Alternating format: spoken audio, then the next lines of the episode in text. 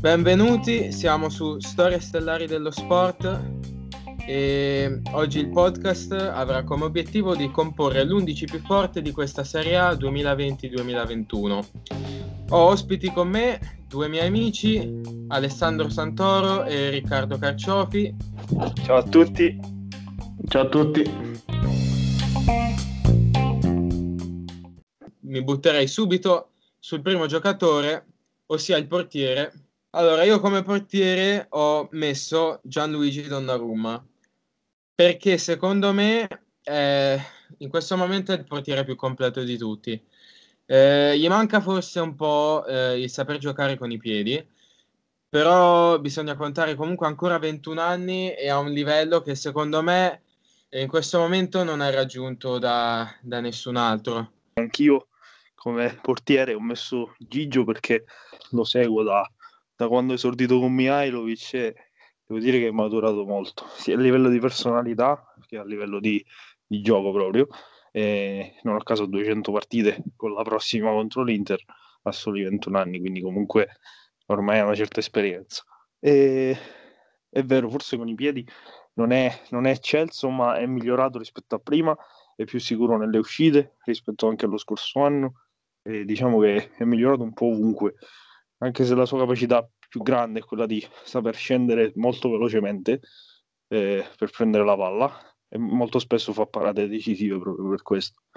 Quindi secondo me, come, come detto da Edo, è il portiere più completo della Serie A al momento. Sì, assolutamente, penso sia cresciuto, cresciuto tantissimo. E seguo voi due anch'io nel mio 11 ideale ho messo Donnarumma più per gli aspetti tecnici, cioè tra i pali è sicuramente il più veloce, anche nei tiri quelli un po' più difficili che dici non ci arriva alle tecniche, la capacità giusta per, per prendere anche ecco, le situazioni più difficili. Poi secondo me anche nelle uscite nei calci piazzati, come ha detto Alessandro, è migliorato molto nel corso degli anni ed è normale e giusto così, diciamo è maturato molto e mm, quello che penso è che quando parti con Gigio in porta eh, è come se stai, c'hai un bonus.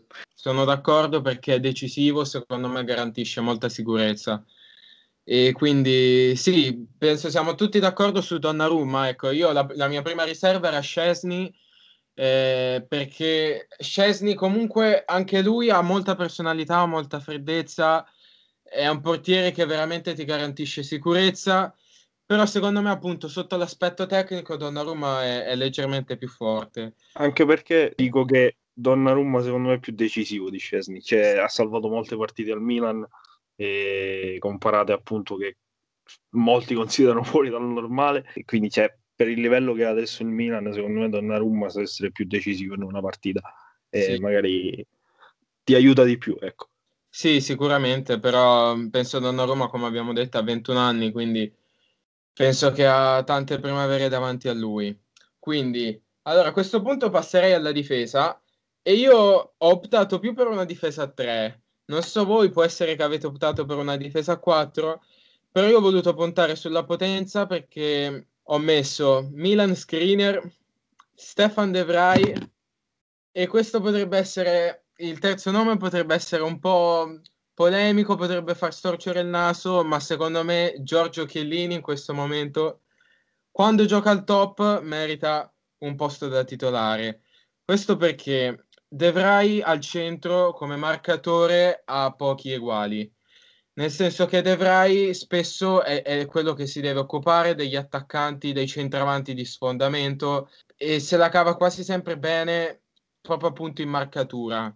Skriniar, ecco, Skriniar se fosse stato l'anno scorso non l'avrei messo, ma quest'anno si è elevato soprattutto nelle ultime partite, l'Inter sta subendo pochi gol, è forte nell'uno contro uno, uno che sbaglia poco, sta migliorando con i piedi, appunto l'ho voluto premiare con un posto da titolare.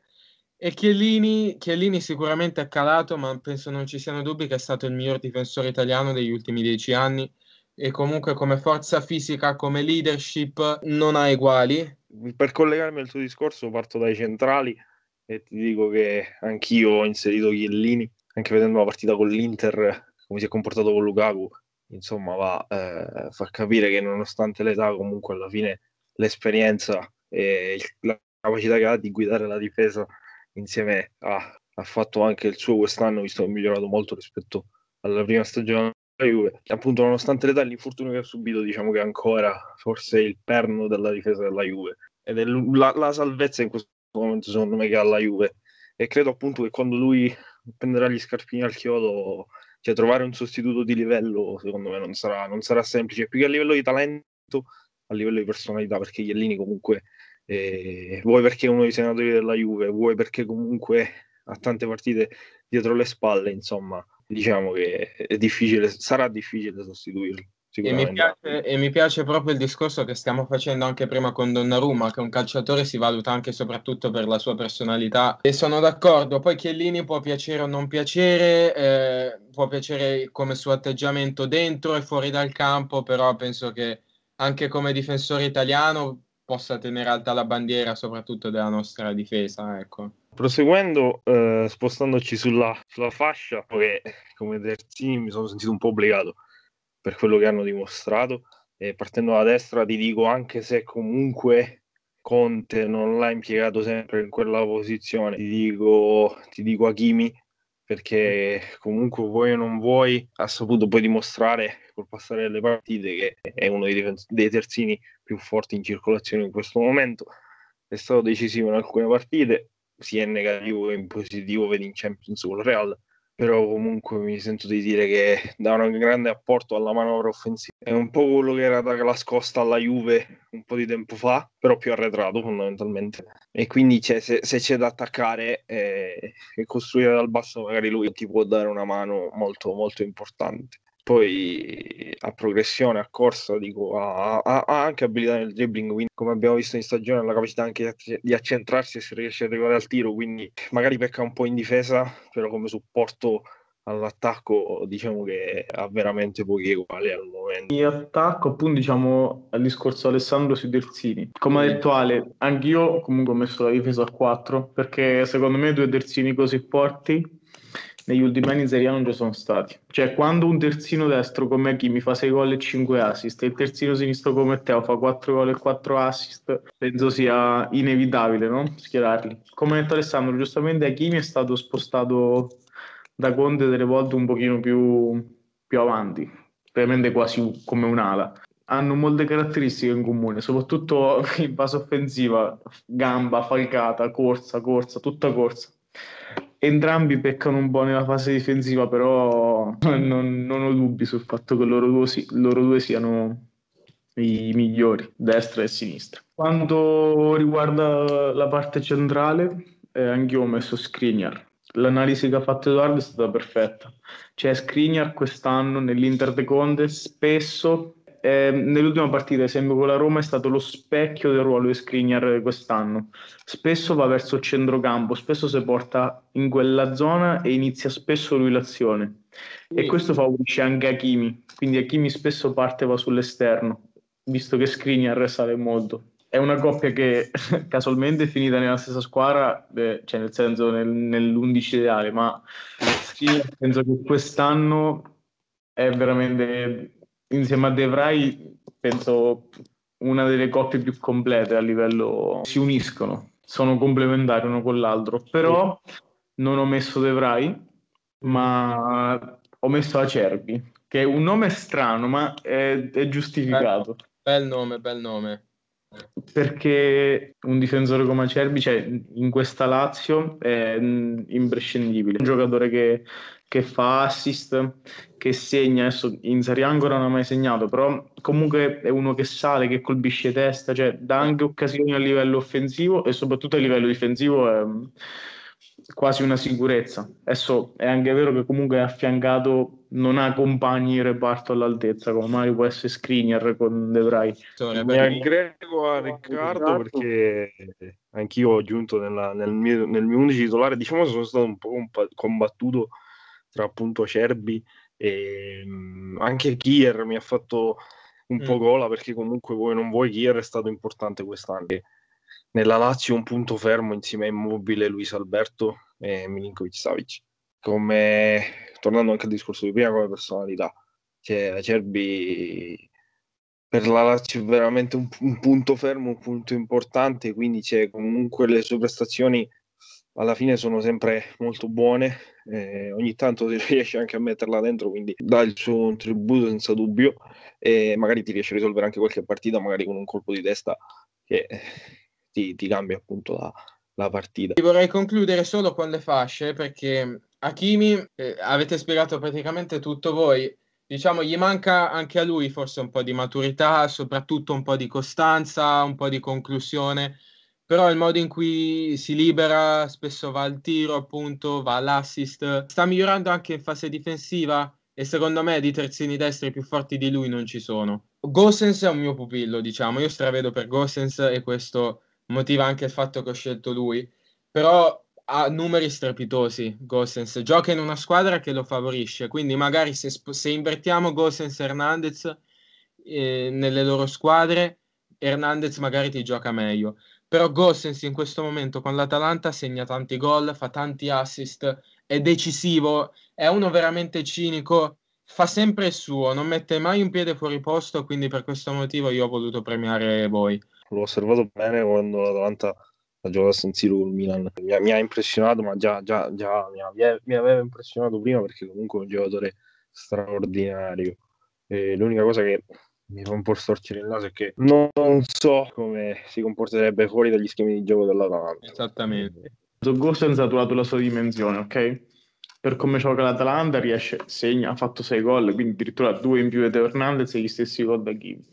E come avete detto voi, eh, spesso chi esce da, da, quella dimensione, da quel comfort eh, dell'Atalanta non, eh, non si ritrova. Allora facciamo una breve pausa e poi torniamo con la parte avanzata della nostra formazione.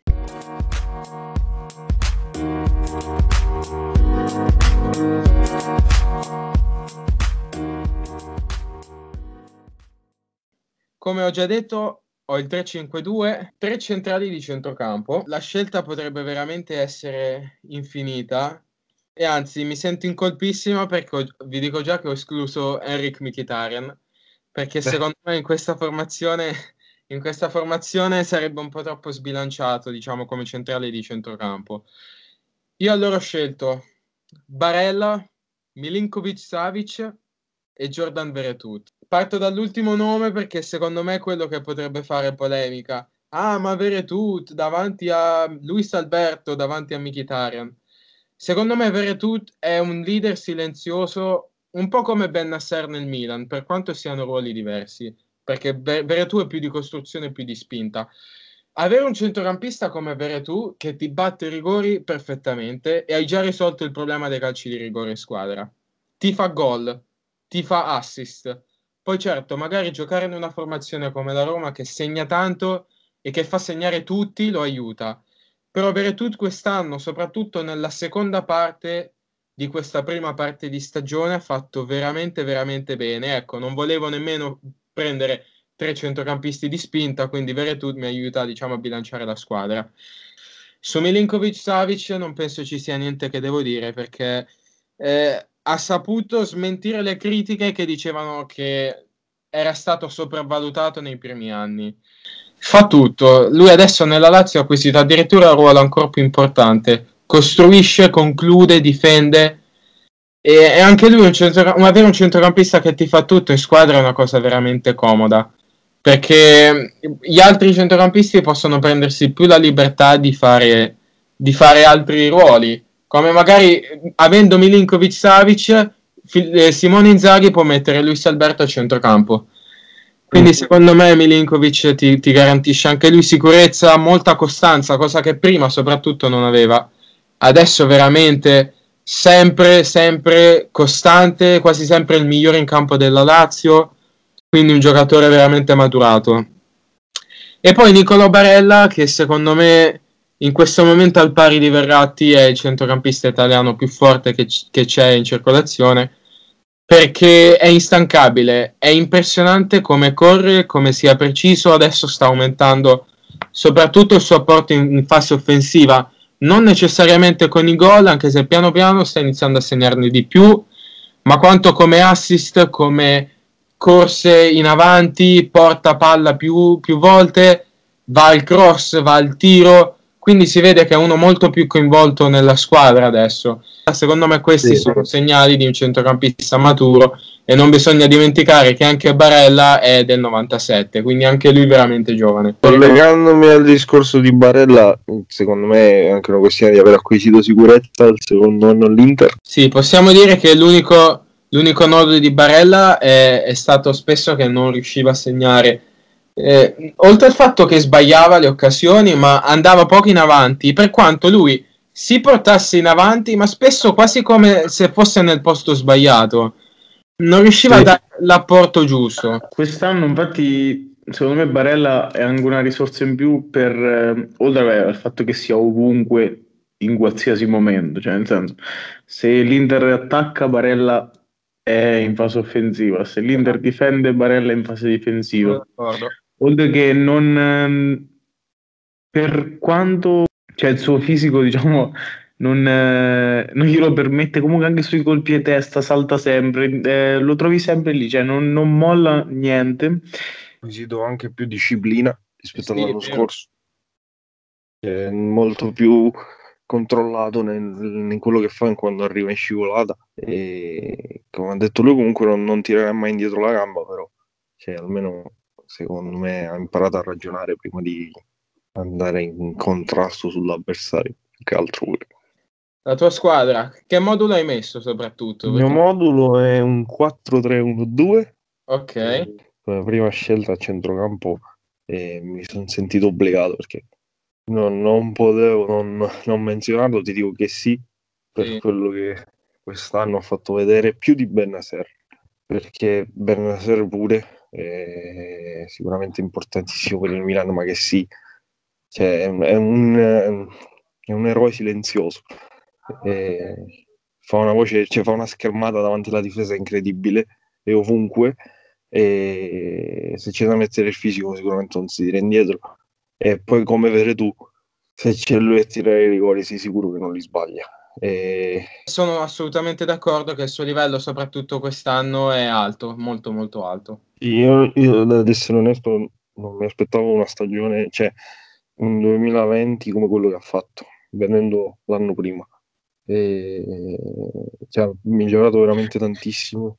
Che sì, quest'anno ha fatto un post lockdown, diciamo, era, se lo vedevamo un anno fa, un anno e mezzo fa, era il famoso scarparo, no? Che lo vedevi con quei piedi, non, non sapevi come, come poteva andare a finire, però metteva sempre il fisico, quindi compensava queste lacune un po' tecniche.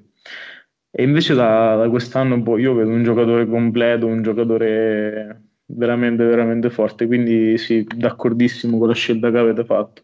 Poi continuando ti dico, eh, Barella, come hai detto tu prima, cioè, non, non puoi non, non, menzionare lui eh, per quello che apporta all'Inter a centrocampo, per, per la voglia che ci mette anche nelle partite eh, forse è l'ultimo insieme a Lukaku che si arrende durante, durante una partita, anche se è una partita storta. Ah, è giovane, molto giovane, eh, gioca come se giocasse da molto più tempo in Serie A e nell'Inter, e ora si sta facendo anche notare vuoi non vuoi sul panorama europeo l'assist con Real Madrid nella prova che ancora secondo me anche a Barella manca qualcosa che eh sì. verrà con l'esperienza però se continua su questo livello sarà un grande apporto sia per l'Inter ma soprattutto secondo me anche per la, per la nazionale perché Mancini veramente si ritrova un giocatore che, che sa il fatto suo e che sa comunque eh, come, come, gestire alcune situazioni che magari eh, possono sembrare un po' più complicate e poi comunque non, non ci dimentichiamo che se c'è da eh, provare il tiro da fuori diciamo che non, eh, il piede non gli manca. Ecco. Ti, dico, ti dico Milinkovic.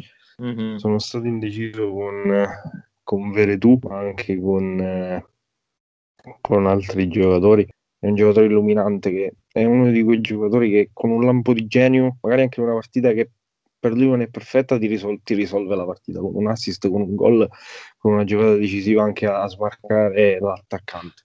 Ti fanno pensare che sia uno dei migliori nel suo ah. ruolo ha, eh, ha, molta, ha molta qualità un grandissimo piede, poi chiaramente non è il classico centrocampista tutto giochetti, anche perché non ha il fisico per fare quello, ha un fisico che lo supporta in tutto il resto perché è una roccia. Eh, sì, quindi come detto, ha, con la palla al piede è veramente forte. Quindi eh, passerei al trequartista anche se penso di sapere chi sia. Ovviamente ti dico il turco con la maglia numero 10. e... cioè, sì, determinante. Cialanoglu. Cioè, io, io, mi sono innamorato quest'anno di, di Cialanoglu e è un po' sfortunato perché forse il giocatore che ha preso più pali quest'anno, però il modo che ha di giocare, il modo che ha di, di smarcare i compagni, il modo che ha di, di, mantenere la palla anche negli spazi stretti e di vedere gli spazi che magari anche a delle volte crea. E, è migliorato tantissimo con Pioli, ha acquisito molta più sicurezza, è diventato decisivo per il Milan. Basta pensare alla partita di Crotone che appena entrato ha fatto due assist. E, quindi cioè, non, non, non, mi sentivo di, di, non inserirlo in questa formazione perché è, è, migliorato tantissimo e veramente se lo merita. E, è uno forse dei migliori trequartisti che ci sono in Serie A. E, quindi ora il Milan ha recuperato diciamo che una manna, una manna dal cielo. E, quindi io, io, come ti ripeto, mi sono innamorato diciamo per quest'anno. Sì, proprio mi collega al fatto di quest'anno, perché ecco, più che altro che sì e Cialanoglu, due giocatori discreti fino all'anno scorso, sono praticamente esplosi, il livello si è alzato clamorosamente e anche merito loro, soprattutto se il Milan è, è, è aumentato così tanto di valore, poi ovviamente no, per non parlare di Ibrahimovic, di Donnarumma, di Teo e di tutti gli altri.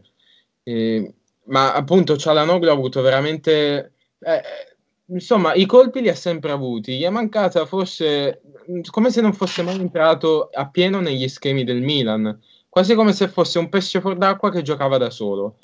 Allora, io 4-3-3 riguardo i due centrocampisti, due dei tre centrocampisti ne abbiamo già parlato e riconfermo Savic e Barella per i motivi che abbiamo detto prima.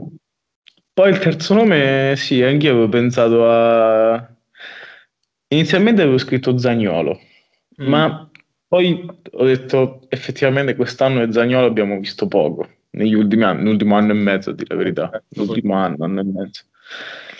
E quindi ho detto no, premio chi ha giocato, diciamo, ecco. E mi era venuto in mente che sì, però ho detto no, non va bene nemmeno che sì. Io ho scritto Martin Deron. Mm, ok. Bene. È un nome, è un nome strano, ok, però eh, non è un giocatore, diciamo, che, che, finalizza, che segna, però è un mediano puro, cioè eh, forza fisica, eh, temperamento, quindi approccio alla partita durante la partita. Comunque è un giocatore che prova il tiro fuori aria. E nell'Atalanta non lo so, io mi sono sentito di metterlo nell'11 eh, titolare, oltre che anche comunque un titolare nazionale olandese, quindi voglio dire, eh, ha masticato un po' quel tipo di calcio anche a livello fuori al campionato italiano. Nell'Atalanta non gli viene riconosciuto il suo merito. Eh, si parla sempre di Gosens, di Zapata, di, di Muri. Sì, Atemoer, sì, sì, Ma Deron viene nominato poco effettivamente.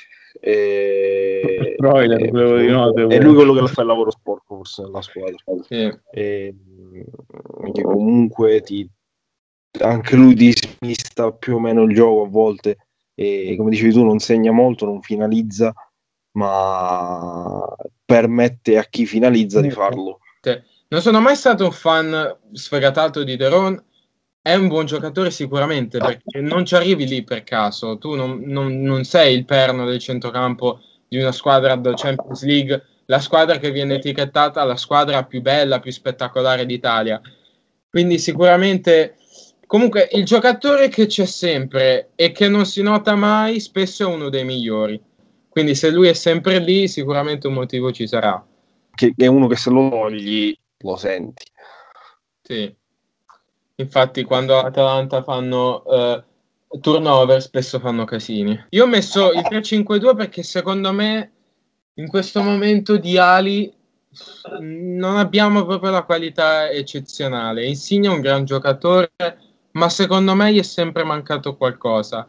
C'è Quadrado che è un giocatore fortissimo, però ecco, in questa squadra io ho messo due centravanti che sono i centravanti per eccellenza, Ibrahimovic e Cristiano Ronaldo.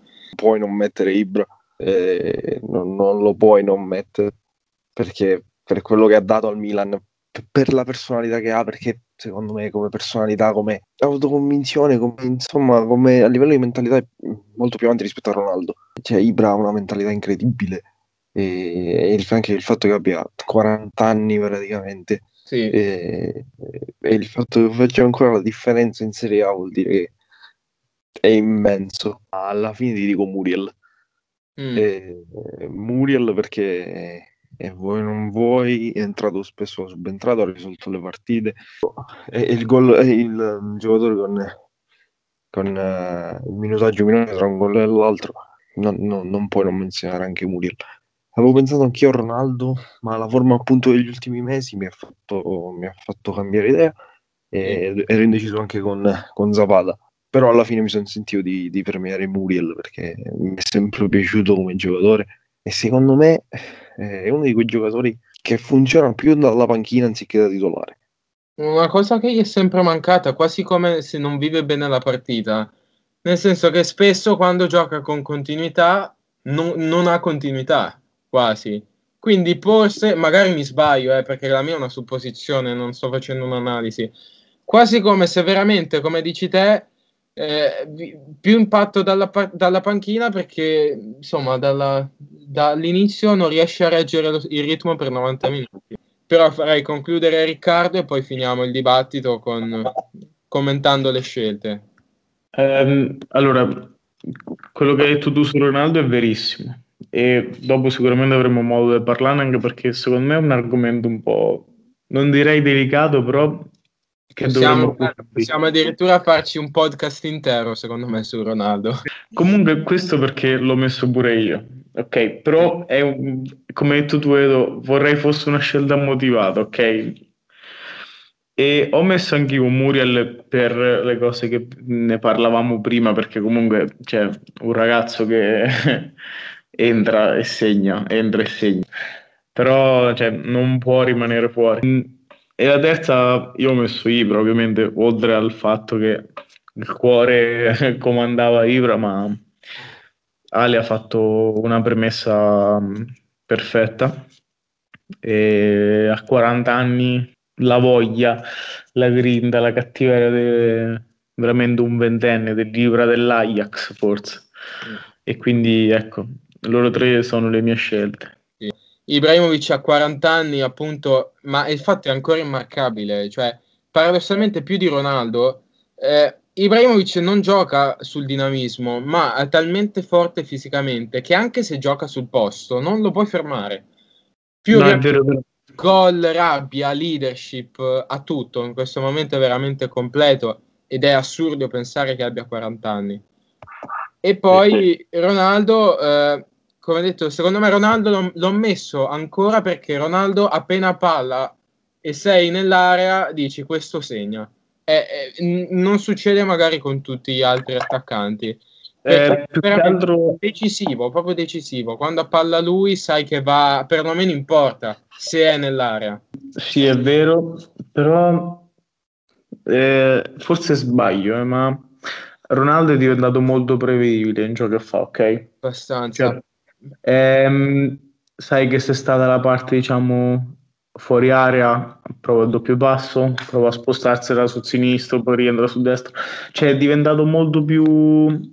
Cioè, non vedo più quella difficoltà nei difensori che vedevo magari e ti anche nel 2015 per dirti, quindi non torno indietro di tantissimi anni. E ehm, invece Ibra, per quanto giochi sul posto, diciamo, giochi a fermo, non faccia più quelle falcate che magari faceva adesso io riprendendo l'esperienza al Milan magari nel 2011 che giocava molto più basso però io lo vedo molto più imprevedibile cioè tipo eh, mi viene in mente il gol con il Napoli no? quel colpo di testa che tu dici ok quella palla va colpita di testa magari, ma quanti attaccanti avrebbero mai stoppato provato un'altra giocata. Sì. E quindi ecco, questo, la differenza con Ronaldo in questo momento, dopo è Ronaldo un fuori classe, voglio dire, secondo me sono due giocatori, mentre Ibra ha basato sempre più sulla forza fisica il suo gioco, Ronaldo ha sempre basato il gioco sul dinamismo. E ovviamente, allora, posso dirti, Ronaldo ha quasi sempre fatto le stesse cose, e qua è una frase che potrebbe fare polemica. Ma se tu prendi per esempio Robben, Robben fa sempre quel tiro lì, sempre quel dribbling lì. Il problema non, lo prende non, è come, non è cosa fa, è quando e come lo fa. Mm-hmm. E mhm. diciamo che con l'età magari Ronaldo è più prevedibile perché semplicemente non ha più reattività né agilità per fare le stesse cose quel mezzo secondo prima che lo rende imprendibile al difensore. Magari proprio con l'età si perde quell'agilità, quel dinamismo mentre Ibra che gioca sul posto riesce ad adattare meglio il suo gioco. Questa magari allora, è il problema, onesta opinione. Il problema del Ronaldo di quest'anno è che secondo me, come aveva fatto Sarri, come era stato negli ultimi anni al Real, Ronaldo ormai gioca meglio punta che ala. E... Perché appunto ha perso dinamismo, ha perso atleticità, cioè atleticità, ha perso rapidità. Quindi è più uno che secondo me ormai deve giocare da punta come riferimento all'attacco. E, perché magari ha più possibilità di stare già dentro l'area, di prenderla di testa. Di... Assolutamente, se tu metti la palla buona a Ronaldo dentro l'area ti fa gol. Però, Però mettendo punta a Ronaldo snaturi Ronaldo secondo me. Eh, cioè, eh, ma proprio perché Ronaldo ha sempre basato il suo gioco sulla velocità, sulla rapidità Esatto, poi... Ma secondo me, come Ibra, se mettessi Ibra a fare il ruolo di Ronaldo adesso, eh, poi diremmo le stesse cose. Diremmo le stesse cose. Ah, no, ti dico la verità, otteniamo peggio perché semplicemente Ibra non è quel giocatore lì. Semplicemente per questo. Quindi è chiaro che con l'età perdi la velocità, perdi la rapidità, non perdi la classe. Quindi se Ronaldo riesce ad adattarsi come centravanti, i, i gol li fa, basta che gli metti dentro il pallone giusto. Secondo me eh, non puoi snaturare quello che sei stato, ok? Quindi il fatto di provare ad adattare Ronaldo in un altro ruolo non sarebbe il Ronaldo, ok? E secondo me eh, verrebbe anche più crit- cioè, criticato è una parola difficile perché comunque fai difficoltà a criticare un giocatore come Cristiano. Però io non lo vedo. Quindi vorrei solo fare una menzione a Ciro Immobile perché ovviamente non l'abbiamo messo, qualcuno può indignarsi. Sicuramente se avessimo fatto lo stesso podcast l'anno, podcast l'anno scorso sarebbe stata la mia prima scelta davanti a Ronaldo. Eh, mo non mi voglio dilungare troppo, però resta un fuoriclasse anche Immobile. Quindi... Comunque veramente io penso che il reparto degli attaccanti sì. fai difficoltà a sceglierne tre o due, cioè dovremmo fare una, una formazione e poi parlare degli attaccanti. Eh. Anche il fatto di non aver menzionato per niente Lukaku. Eh. Sì.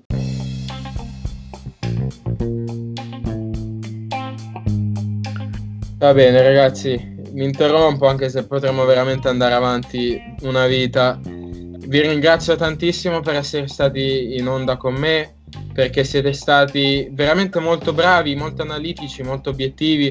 È stato un piacere commentare con voi. Mi sono divertito, spero si siano divertiti tutti quelli che hanno, che hanno seguito. Quindi ragazzi vi ringrazio. Grazie a te Edward per l'ospitalità. Grazie dell'invito, è stato speriamo la prima di numerose Dai. esperienze. Sì, bene, quindi ci vediamo. Seguite i miei podcast su, sulla storia del calcio che usciranno ogni settimana e occasionalmente potremo trovarci dibattiti un po' più lunghi come questo con ospiti vari. Quindi è stato, è stato un piacere e grazie a tutti per aver seguito. Un saluto, ciao ciao. Ciao a tutti. Ciao, ciao a tutti.